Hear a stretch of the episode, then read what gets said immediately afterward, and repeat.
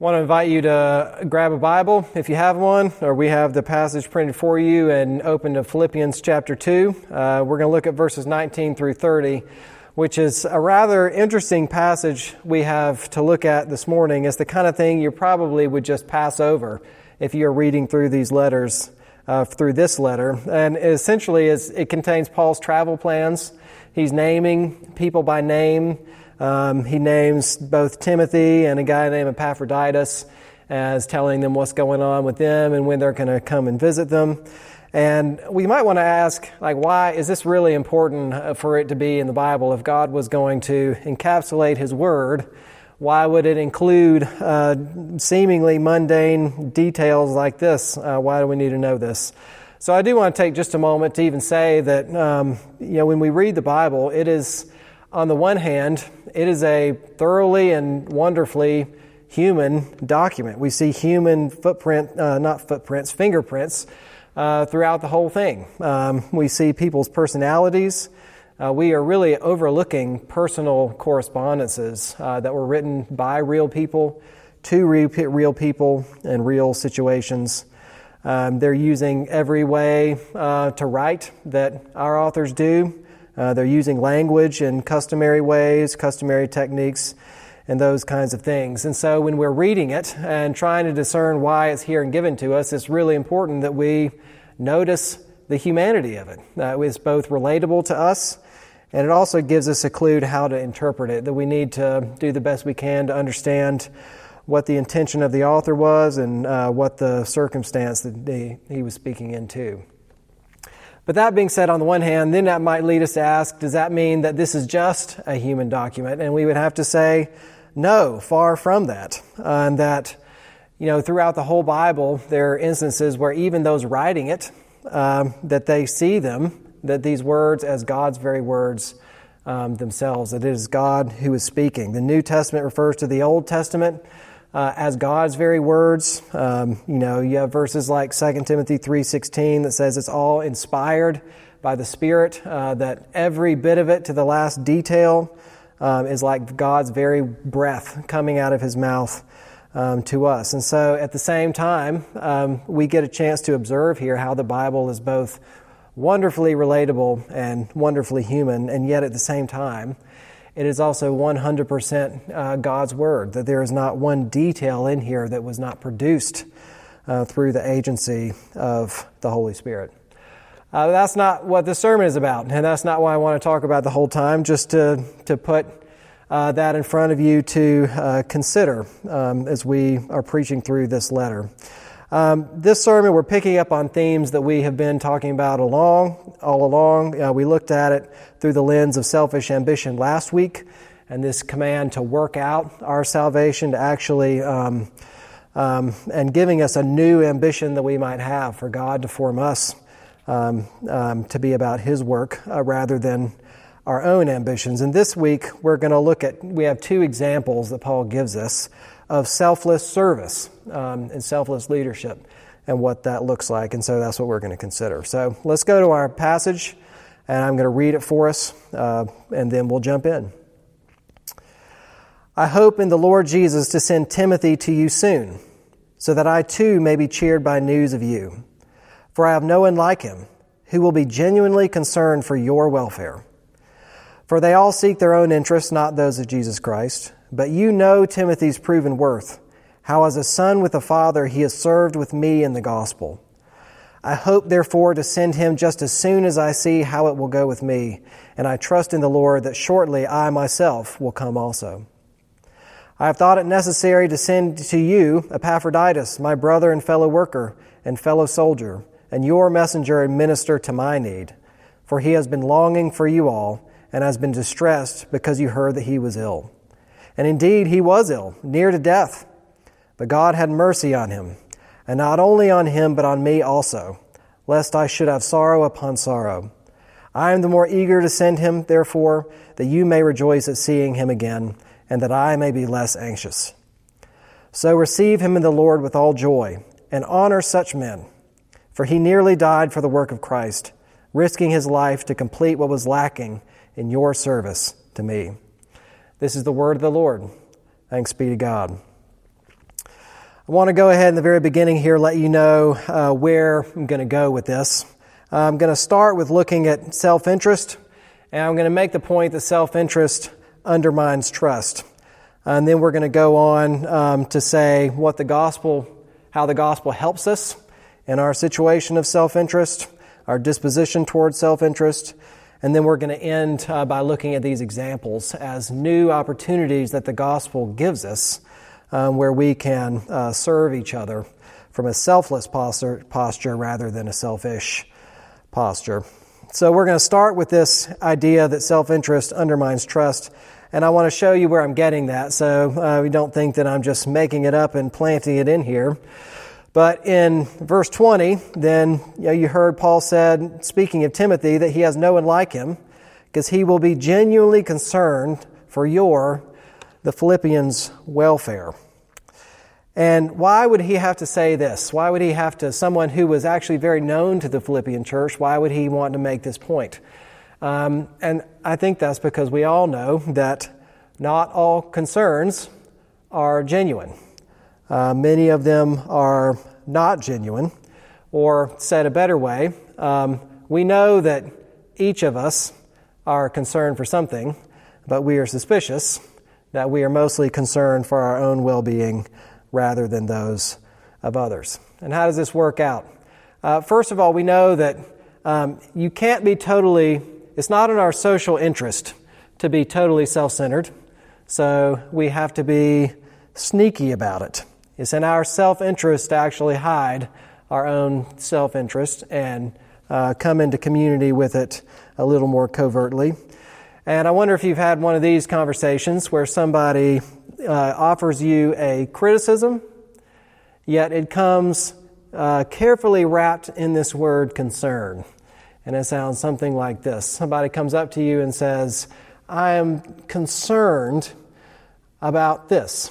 I'm concerned that uh, the way that you are um, speaking to your kids.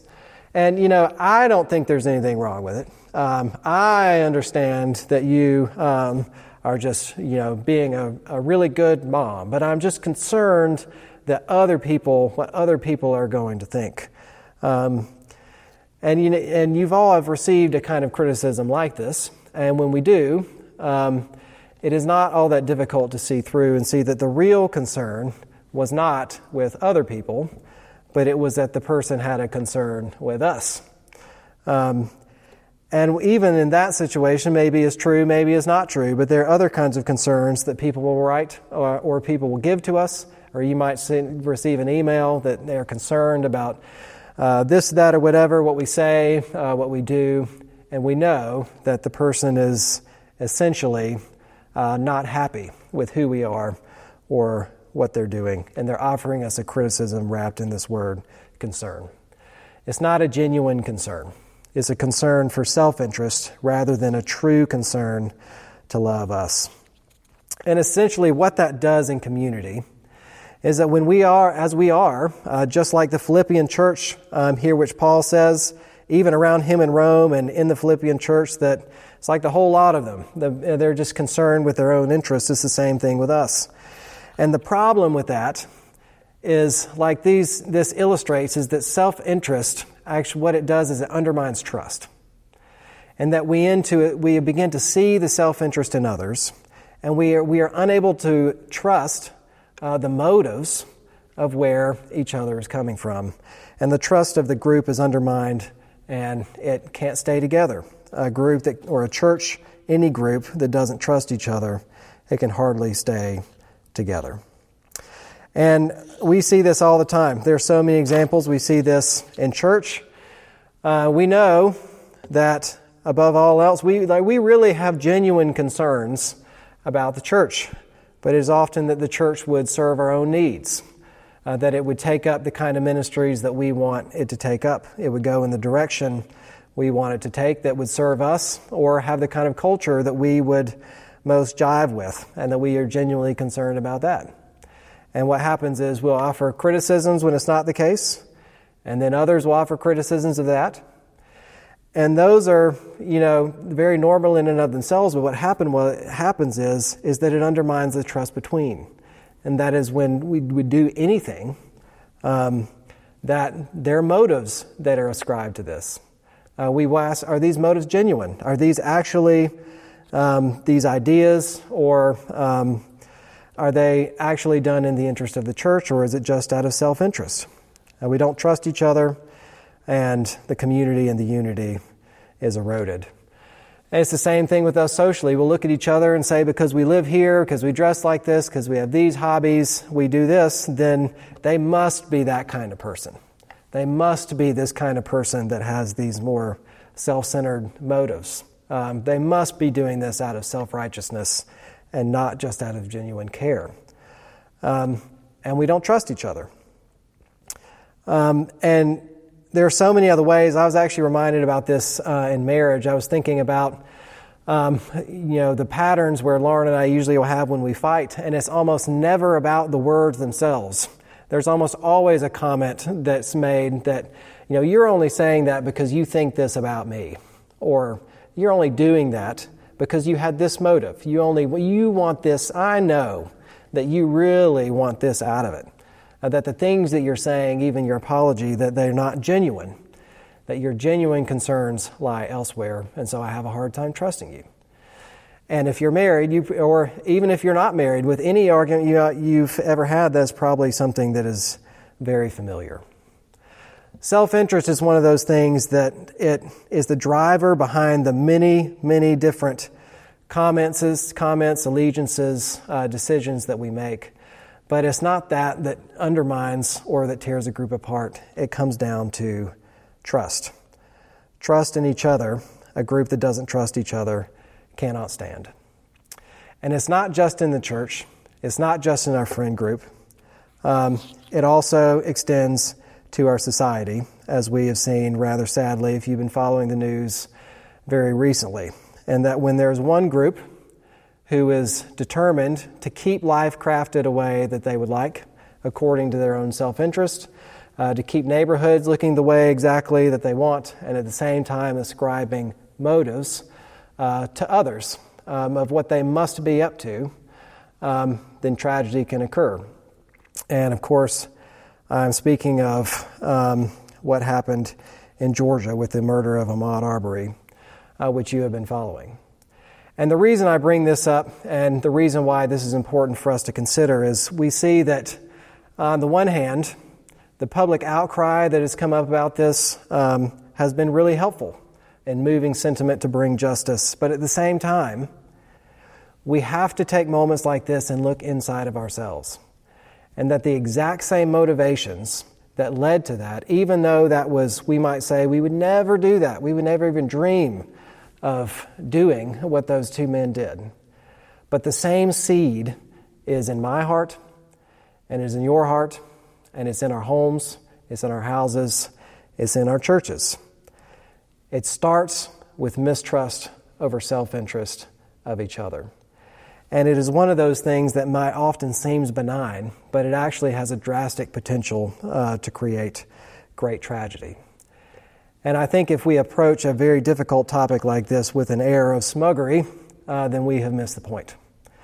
And that speaking out without self examination uh, is only half the battle of dealing with our self interest. So, Lord, help us. Where do we go from there? What do we do with ourselves um, when we are a group of people who are consumed by self interest in one way or another, visible or small, uh, visible or invisible, great or small. How do we have hope for anything better? And what's interesting about Paul, how he has been approaching these letters, is he has been not short of direct application, saying to do this and do that, to follow this example or to follow that example. But the point of this is he is not essentially, he is not only just telling this group of people to get along, he is not just telling them to do better um, and to live a more unified life. He is doing that in a particular way, which we see he hints at in verse 27, um, where he's, uh, he is speaking of um, this other group of people, whoever they may be, that they only seek their own interest, not those of Jesus Christ. And the thing that he has been commending throughout this whole letter is that uh, with him and Timothy, his own partners, and even those in the Philippian church that it's for the sake of Jesus uh, that they would do what they do, for the sake of the spread of the gospel. And why is that important? Um, why is it that is that not just um, a replacement? Like, can we can we just you know turn our hearts away from our self interest to take up the interests of Christ? But what how Christ is different, what Christ has done for us is He has reversed, He has entered in to our pattern, hopeless pattern of self interest, and He has broken the train. And he has done that for us by when we were his enemies. Like Romans 5 actually uses this language that while we were his enemies, when we were in rebellion against him, then he allowed us to take full advantage of him without retaliation, even to his death. Even when we are his enemies, he laid down his life for us so that he could extend us grace before we were right. He enters himself into this thing. He lays down his own life for us in a, in a, a rather remarkable way, and he gives himself to us as a gift. Not just as an example, but that he could be with us where we are and who we are, that his power could live within us. He both demonstrates that he is trustworthy, that even when we can't trust each other, even when we so struggle to be in unity, that this person, this God, has done something that we could never do for us, and that He is trustworthy. But not only that, that we are with Him, and He is with us, He is inside of us, and He is working in us, and He is work, calling all things for our sakes, uh, for His good purposes. And so, here in what we are given, we are given a better way. We are given the example. We are shown what it takes in order to break the chain of self interest with humility. But we're also given His love. We are given His love in a way that so that our hearts can open up and that we can actually trust Him. That whatever the our interests that we have that we feel are not being met, we're able to offer them to Him and know that He is our defender. That people can take advantage of us, and yet He has poured out His life for us. There is nothing that He will not give to His children.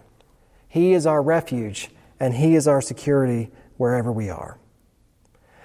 But lastly, here, not only He does that from other people, but in that security of that love that Jesus has poured out for us on the cross, it allows us to look at ourselves in a way that would never be possible.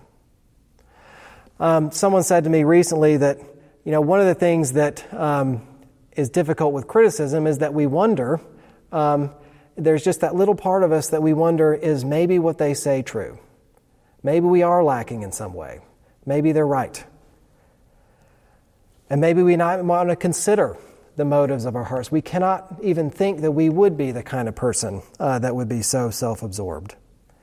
But what Christ allows us to do is to actually turn our eyes into ourselves and see what is really in there. To consider the self interest that is behind all of our actions, and yet, even from that place, to be more loved than we could ever hope or imagine to be. And so you see what Paul has done here? Before he actually tells us to turn our attention to each other, he first is asking the Philippian church and us to turn our attentions to Christ. Because Christ is, Christ is trustworthy, Christ will be our defender, and Christ will love us, even at our worst. And if that's true, if we are resting in that, if we are resting in that kind of security that He gives, then what kind of possibilities does that open up with each other to actually follow up on these commands to love each other selflessly? And here's, we have to look at these examples of Timothy and Epaphroditus in that light, that these are possibilities the gospel gives us um, through the power of Jesus, not just to do on our own strength. Um, what do they look like? I mean, Timothy we see this in terms of leadership. One, he was perfectly united with Paul. That doesn't mean they didn't argue or they didn't disagree, but they were united because they had the same interest. They had the same love of Christ. Their lives had been changed by him, and they wanted to see him uh, spread. And how we would long for even our own leaders to be so united together because they're so uh, concerned uh, for the love of Christ in their own lives and the lives of others. And he was stepping into this Philippian church. Um, it took a lot of bravery because he was sit- stepping into situations where there was mediation was needed and where there was criticism that was needed. Uh, there was patience that was needed. And he had to do this in a way um, where he wouldn't take it personally, but he would be able to offer the love of Jesus on their behalf, to be able to say the hard things um, and not be afraid of the response. But not only in just leadership, if you look at Epaphroditus, and I love this, I think this is interesting. He's, we don't know a lot about him. Um, he's not an apostle. Uh, we don't know if he had a teaching ministry, but here he essentially is a delivery boy.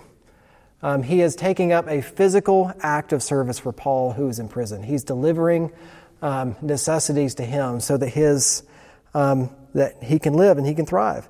And he does this. He gets sick along the way, and he perseveres, even at risk of his own death, for the sake of his partner and his friend Paul, because he was likely in the same position. So Epaphroditus takes an act of service that not unless Paul had said so, not many would even know about. Um, and what he says about him is he says, Receive Epaphroditus. Paul says, Receive him back and honor such men.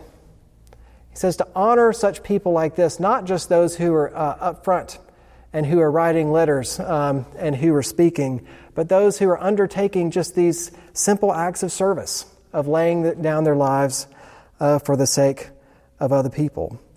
All this is only possible because of the security of the love of Christ uh, that He has given to us on the cross. And the only way that we can do that is if we also have the same security, that we can be resigned to His love, uh, that we can open up ourselves to it and find our security there, so that we actually can turn and serve. And that makes us ask, like with Timothy, um, can we listen to each other? Can we actually take uh, these words of instruction from each other um, and from our leaders? From Epaphroditus, who is the person even in our midst who is worthy of honor, essentially because of the fact that they're invisible and that they're doing a work of service um, uh, unnoticed? Who are these people who we need to honor? And I want to encourage us all to think about that um, and maybe even to put legs on that um, and to give whoever that person is honor. The cross is the key to it all. It's not the end. The end is that we would see uh, the work of Christ actually bear fruit in our midst, and that comes out as unity. But it can only happen because of the cross, because Jesus comes into our self interest and it interrupts it in a radical way. And the key to pursuing unity in the first place is to pursue Christ.